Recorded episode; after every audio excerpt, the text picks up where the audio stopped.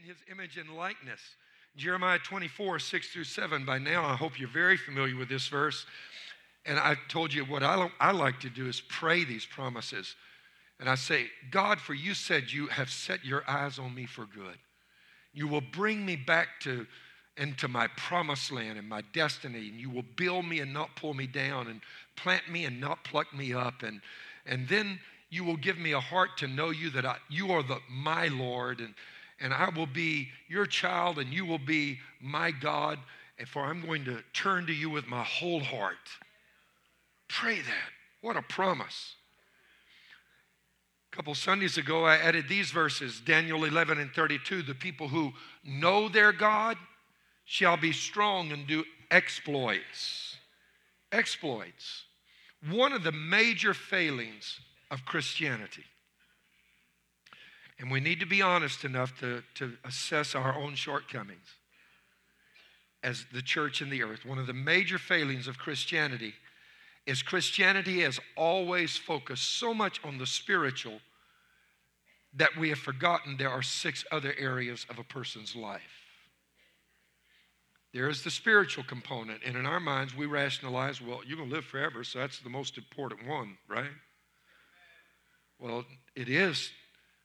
Really, it is. But to the person who isn't planning on dying anytime soon, they're more interested in their physical health, which is one part of that, their family, which is the, the third part. First is the spiritual, then the physical well being, the family, the social component, the cognitive component, which is their ability to learn, process, and move forward in life. Then there is the emotional component, and then there is the financial component. Jesus said, I am come that you might have life and that you might have it. What was he talking about that just in the spiritual component? Life is all those seven things. The church failed by only emphasizing the spiritual. So, since they didn't teach people how to be successful in these other areas, this was the response of the church when people said, My finances are drying up, my marriage is failing, you know, my kids don't want to go to church. Hang on, the rapture's coming. You know. All right, then you had somebody else that come along and they emphasized only the finances, and that gave rise to the so called prosperity gospel. What mistake did it make? It also neglected the other six. Until we preach all seven, we have not fulfilled the mandate of the gospel. We are supposed to make people's lives whole. And what this verse says is when it says carry out exploits, it means in all seven areas of your life. How would you like to see some exploits in your finances? Talk, come on, help me out here. You know what? Exploits, that's not just ordinary stuff. Anybody like to have some extraordinary finances? Okay? What about extraordinary relationships or an extraordinary family? I'm at a point in my life where family means more to me than money. I'd like to see exploits in my family. Amen. All seven areas be blessed. Okay? Because here's the thing we've got to understand if a part of your life is suffering, you are suffering. Amen. It's you that's suffering. Jesus understood this. Amen. And so it's kind of like Boudreaux. the bank manager called him in to discuss his accounts. The bank manager said, Now look, Boudreaux, your finances are in terrible shape. Your checking account is overdrawn. Your loans are overdue. Your house note is past due. And Boudreaux said, Yeah, sure, I know. It's my wife, Marie. She done spun out of control with this spending. And the banker asked Boudreaux, he said, Why do you allow your wife to spend more money than you have? And Boudreaux says, well, sure, it's like this, Mr. Banker. He said, It's because I'd rather argue with you than with her.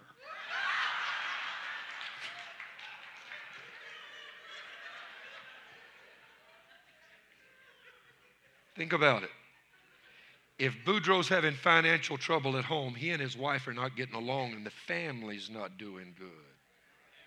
That means the emotional component is suffering. Now, you get where I'm coming from? Until a gospel is preached that benefits the whole of a person, which is what I am trying to teach.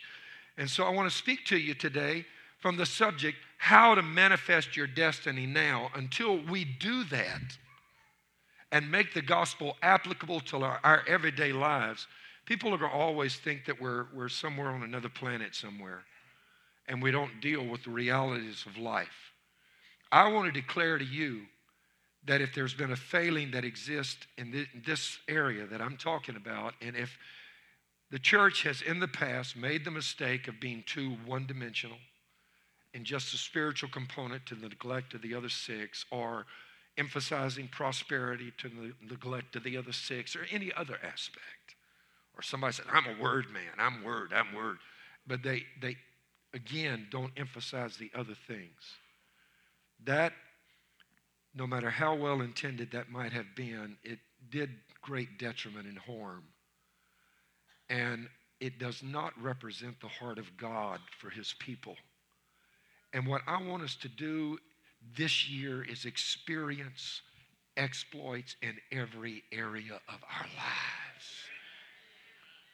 Look at your neighbor and say, God wants to bless every area of your life. Would you do that? Father, in your name, speak to us today and let your will be done. Teach us to understand the entirety of your intentions for us, your love for us. We ask it in your name. And everybody said, Amen. 1 Thessalonians 5 17, pray without ceasing. So this year we're talking about building your dream. Well, okay, now then let's take off. What is your dream? Well, it's the life you've always wanted to live. Well, what is that life? It's all seven of those things we've just talked about. You don't want to be behind or lagging or deficient in any of those areas. You want every area of your life to be complete and entire. Now, every once in a while, a movie comes out that is really worth going to see. Every once in a while. Jason Bourne, Mission Impossible, you know. Okay, if you're not on that level, y'all pray for me. I need the prayer, you need the practice, and we'll all do it. I want to talk about how to manifest your destiny now. In 2012, the movie that was, in my opinion, one of the greatest movies made that year was The Vow, based on the true story of Kim and Krickitt Carpenter. Anybody see the movie The Vow? Very few of you did, and probably everybody here should see it. The book on which the movie was created makes it clear that they are very committed Christians in all interviews I've ever seen done by Oprah on down with them. They make it clear they're born again believers. To get past the PC police, the politically correct police in Hollywood, though, to make the movie marketable, the movie changed what the book said and presented them as not being believers by removing references to their faith and even adding a few things that made it appear that they were not believers at all. But even with that, it's a movie that is still worth seeing because it has a very redemptive theme tell you a little bit about it. The movie is about a wife who, as the result of an accident, has severe amnesia and she never recovers from it. They are hit in an automobile accident. She wakes up, doesn't remember who she is, doesn't remember her marriage, in fact, doesn't remember anything for a two year window around the time of that accident and when it occurred. And worse, she never gets those memories back. Now, this is what is amazing. The husband, Kim Carpenter, even though his wife, when she woke up from the coma, the trauma, the accident, and looked up and thought he was her doctor, he loved her so much and believed in the vows that he had exchanged with her in marriage that he then set about to win her love all over again for the second time. And he did. He won her love, and they were married again. He loved her so greatly that he pursued her and won her heart back. The Vow stars, um, the movie The Vow stars a couple of very popular actors right now, Channing Tatum and Rachel McAdams. And just so that you will know, Hollywood has been making movies for since the 1890s. They've made a lot of movies during those 120 years they've been in existence, but The Vow is considered to be one of the top six romantic movies of all time. It's a storyline of this movie that intrigues me because I see something redemptive in it. A few weeks ago, I mentioned something that really, I think, maybe shocked some of you in the sense that you had never heard this before. Uh, Jewish theologians actually teach that all of us, our souls were created before our bodies were. They teach that our souls have existed for maybe God only knows how long, depending on how long it was that the earth was created, how many years back. If scientists are right, that's millions of years. We don't know what the six creative days, days, divisions, days actually mean in Scripture because we didn't have days then that we know now. So it could have meant any number of things. Thousand years is unto the Lord as a day, and one day is a thousand years. He lives in eternity, so we can't use our yardsticks to define what those six days mean, is my point. Now, here's what I want to say. Jewish theologians, you can look this up in the Jewish Encyclopedia of their faith. Rabbis teach that whenever uh, he created the world in six days, what did he do on the seventh? He sat down and rested and didn't create anything else from that time forward. Everything was programmed to reproduce after its own kind. The exception was humanity, in that humanity, we reproduce like Adam and Eve were instructed after their own kind, like everything else. But we all had souls. wait a minute. They said he created and set down. Okay, if he sat down and was through creating, where did our soul come from since we were not born to thousands of years later? And their theory is, their theology is, that He created all of our souls then and we were with God, fully knowledgeable and aware with Him. And then, like Rachel McAdams or Christian Carpenter, when we came into this world, we lost all of our memory of our relationship with the one who loved us so much. And so here we are. God wiped our memory away because they teach that he wanted us to decide on our own whether we loved him or not. And he set, about, he set about seeking to win us to himself. That that's the entire story of redemption in the Bible is God is trying to win us back to himself. Boy, that's powerful to me. Amen. And many early Christians believed this. Origen who lived in the second century, one of the early church fathers, taught this vociferously, as did others. Others disagreed. That's why it was not included in, in the basic Christian doctrines because they could never come to unanimity on this subject. And in fact, uh, if you look at some of the Apocrypha, which are the extra biblical writings that were even considered and evaluated, and they thought they might be, you know, they considered putting them in our Bible but stopped at 66 books. The Apocrypha talks about this too, about our souls being in existence before. Now, here's my point I don't know if that's true or not. Just frankly, don't know. That's one of the great mysteries. I am intrigued by things like that that I don't understand. They that just oh that that turns my crank, you know, because I get to study on some stuff that you know as nobody's come to a pat conclusion about. So it's not even essential to our salvation, or it would be in the Bible, but there's a lot of stuff that's not essential to our salvation. And a lot of it was left out of the Bible. Paul, what he heard when he went to heaven, hmm, you can't talk about that here. And we don't know what was said, what he saw. There's a lot of stuff that whenever you study the Word of God, you will find it's not there and it's not there because it was not essential. Everything that is essential to you knowing God is there. But nonetheless, I'm intrigued by the parallels with what the rabbis teach and what some of the early Christian fathers taught and this movie right here because that is exactly what happened. And there's even that, that what was the other guy's name, the ex boyfriend? That in the movie, because she can't remember this window in between, he says that's her ex boyfriend, but to her, that's her boyfriend. And you see Chatham, uh, Channing Tatum going up, pow, now you want to say, yeah, you know what I mean? You know, get out of the way, I'll hit him too. How can a sucker like that take advantage of a woman that he knows is married that rejected him for this person and now has lost memory of that? Boy, if that don't tell me what the devil's trying to do, that don't pretty much describe exactly what is happening in the redemptive story of humanity. I don't know my Bible and I've read it a lot. Amen. And someday God's going to say, Come here, you.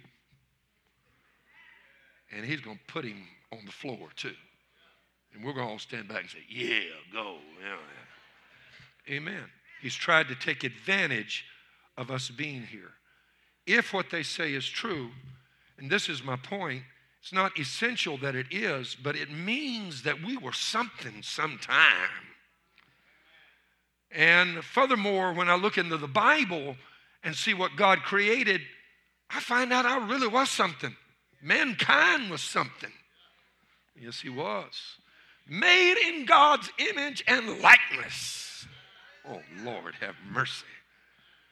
We are just a, a, an empty, frail caricature of who we were originally designed to be. That's no disrespect to anybody. But what Jesus came to do is get all of that back for us. Which is why it's important that a gospel message not just be about spiritual things, but teaches me how to be successful in all of these other six areas of my life as well.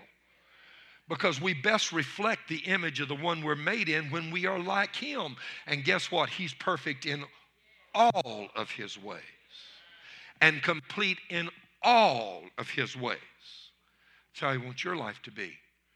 And Jesus came to win us back. How hard did he try?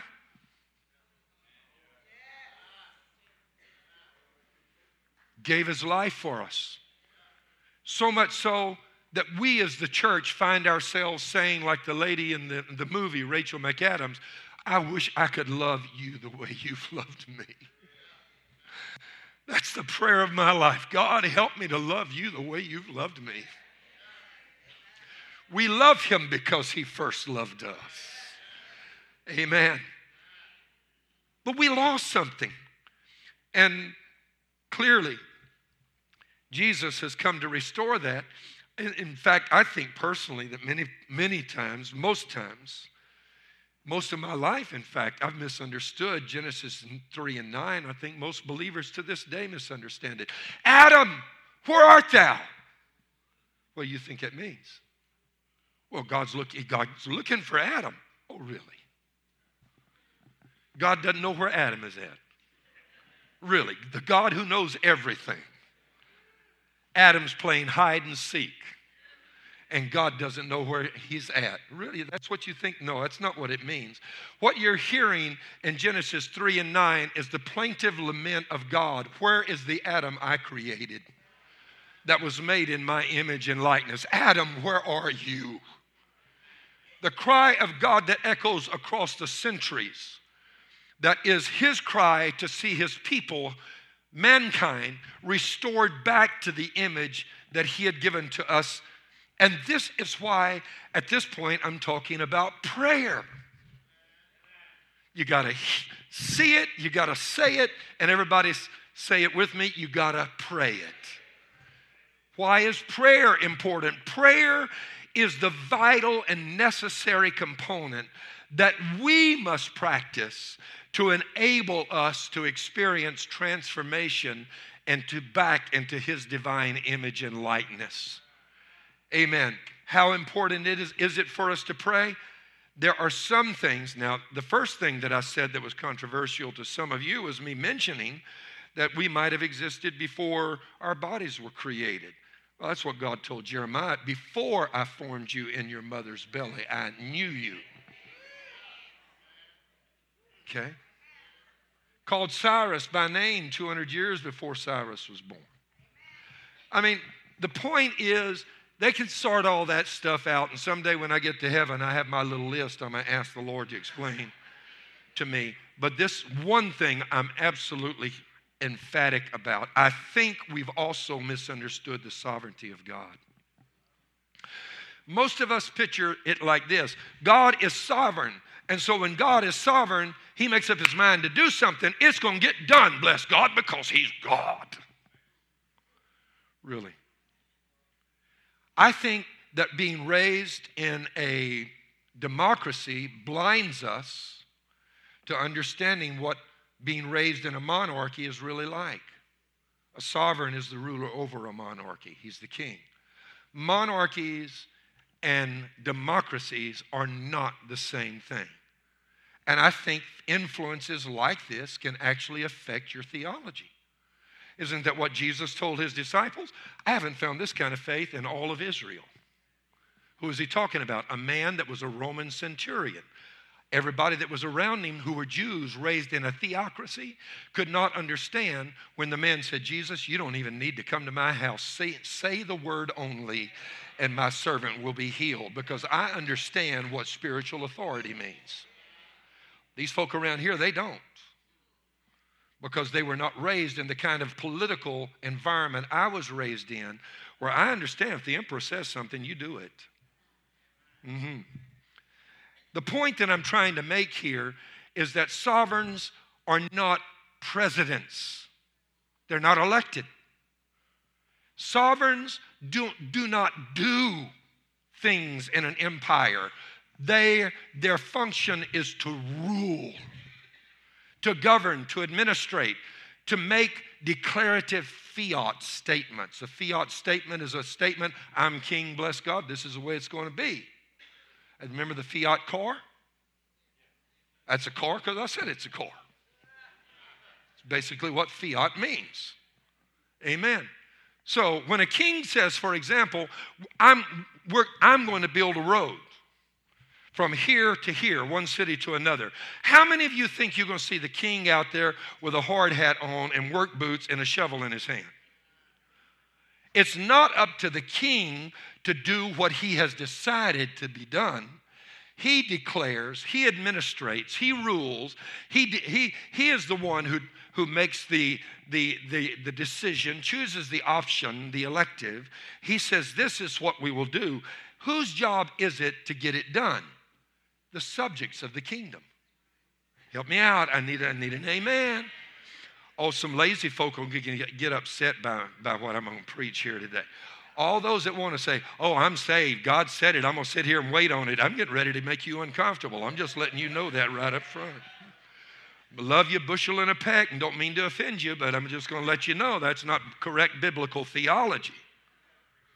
Amen. Whenever God, King, Sovereign, declares it, our job as His subjects is to pray it into existence. Amen. In fact, some things don't even get done that God wanted to see done unless we do pray. Oh, I can really see some feathers being ruffled right now. And but let me give you scripture. I mean, it's in your Bible. I mean, just your word. Look at Ezekiel 22, verse 30 and 31.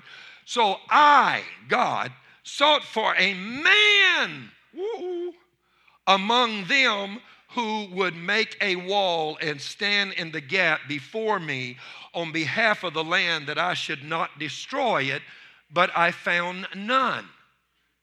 Watch it now. You see, God's heart is toward us. But God put laws that are irrevocable into motion in this universe. Like the sun's going to rise in the east and set in the west, whether you want it to or not. You can pass a petition and it will not affect things. You hear what I'm saying? Amen.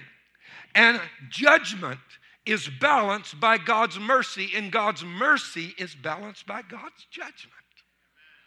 So, whenever there are when a life of unrighteousness is lived, the heart of God cries out to redeem that person, but the judgment of God says, if that person will not allow themselves to be redeemed, then their actions must be addressed. And in this particular instance, God is telling Ezekiel, and just, just Watch this now. Those verses I read from Jeremiah earlier, about all those promises, that was made before they were carried away into Babylon. Where is this one, Ezekiel 22 and 30, being written? In Babylon. Watch this. This is powerful. So, Ezekiel is there, and God is explaining to him why his people were carried away captive, that he had told in Jeremiah, they're going to be carried away captive, but I'll bring them back home. He's saying, I didn't want them to be carried away captive. I stood there and I tried to get somebody to pray. But watch this next verse. Therefore, because I didn't find anybody to pray, I have poured out my indignation on them and consumed them with the fire of my wrath. And I have recompensed their deeds on their own heads, says the Lord God. I didn't want to do it. My mercy was saying, Isn't there just one person that will pray? That can bring my will into existence? My will is that they not perish. Hello, you hearing what I'm saying right now? My will is is that they turn to God. If just one person will pray, I'm the sovereign, I'm the king. I've made a declaration. I don't want them to perish. Will somebody pray my will into existence? Nobody prayed God's will into existence.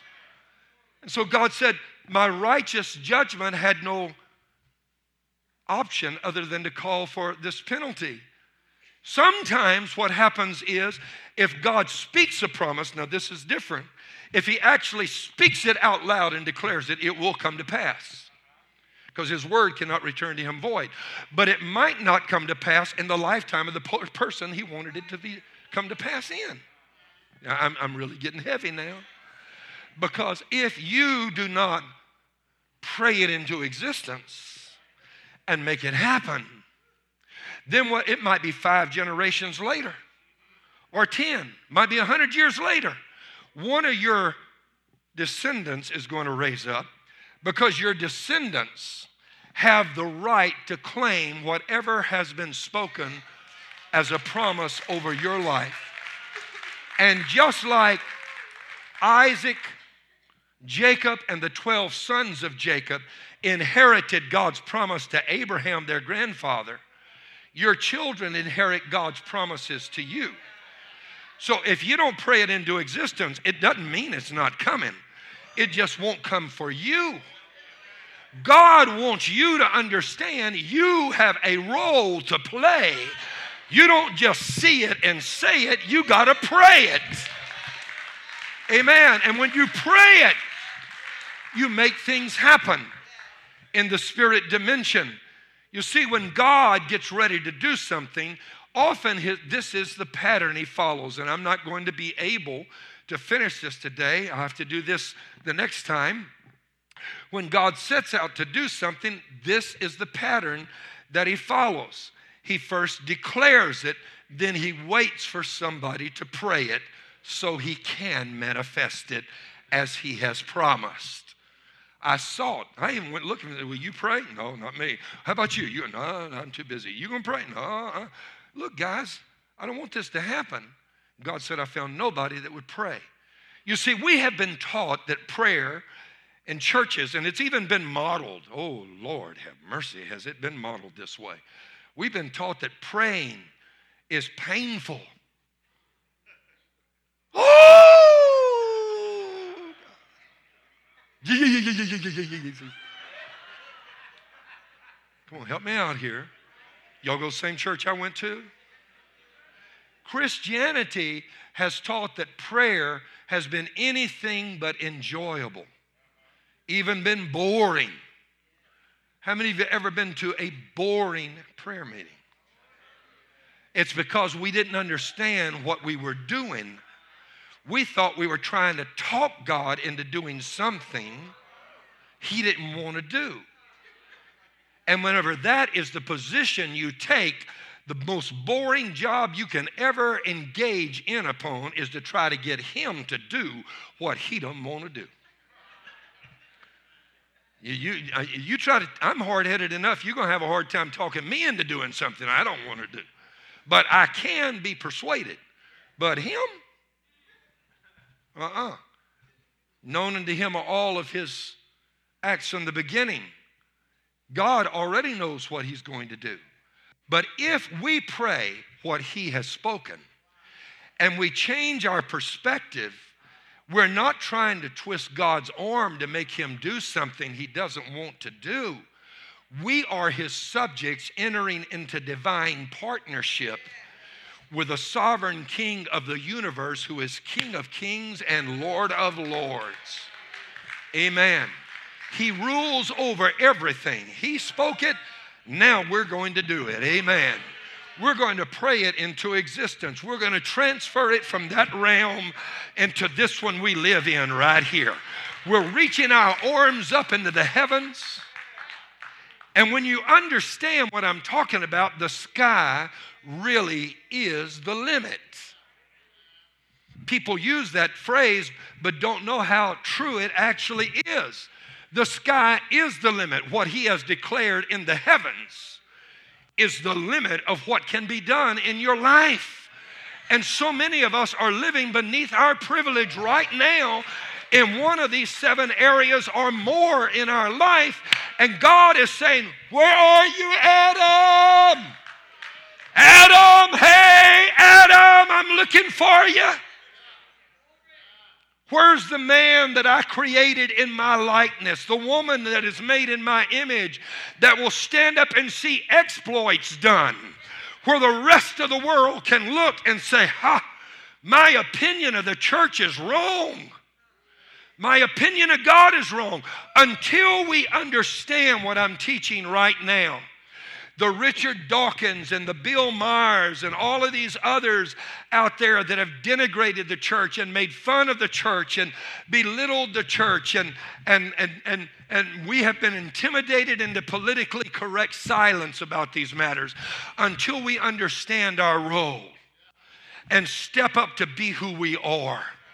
They will never want what we have. But let us rise up and be the people of God, blessed coming in and going out. Hello.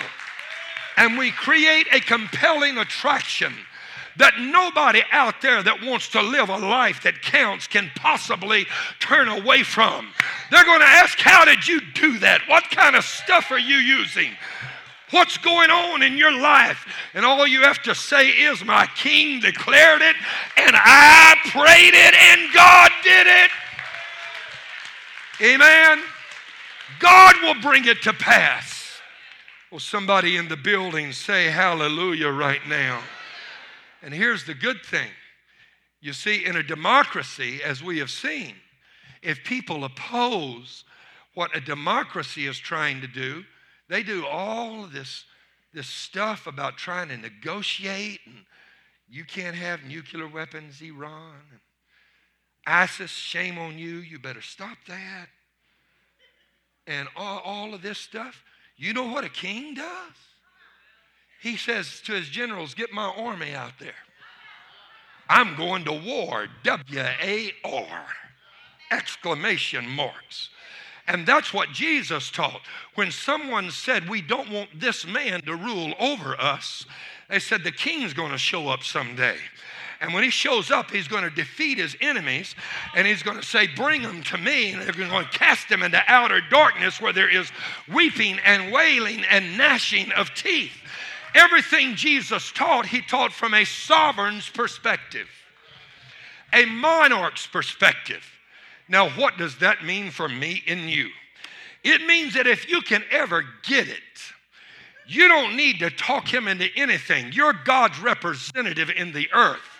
When you pray what he has declared, he will show up and manifest in your life what he has already spoken over you. Amen. So, back to this whole thing about you know, being lazy and wanting God. God said it. I'm, on, I'm, on, you know, I'm humble. I don't want to act in pride and arrogance, and I'm, I'm so humble. I'm even proud of it. And amen. You know, and just. And here I am, poor little humble me. I'm just trying to make it to heaven, and I don't want to be perceived with the wrong attitude and anything. So I'm to just sit here and wait. And, and if God said it, it'll happen. No, it won't. What you need to do, Jesus said, is the violent take the kingdom by force. You've got to, you've got to realize the power you have as a believer. You're a child of God. You change destinies. You release power in the earth. You are mighty. You were created to do exploits. Those who know the Lord their God shall be strong and do exploits. Somebody in the building say, Amen. Amen. Amen. Amen. Am I helping connect this to you? Am I helping you see what I'm saying? And so that then, of course, begs and demands even that we know what God teaches because there is no pure, no more pure form of prayer than to pray His own word back to Him. Which is why I was praying that in Jeremiah a while ago. I'm going to pick this up the next time. And I want to show you first, God speaks it. Then He looks around for somebody to start praying it. And if you can pray it, you got some good stuff coming your way. Amen. Get beyond your fear, get over your unbelief. Don't allow negativity to paralyze you. Look in the mirror and say, I'm looking at somebody that's got a destiny, and this year is my year for a breakthrough. Hallelujah to the Lamb. 2015 is my year to build my dream. And in all seven areas of my life, I'm going to build my dream. Amen. Amen. What is the dream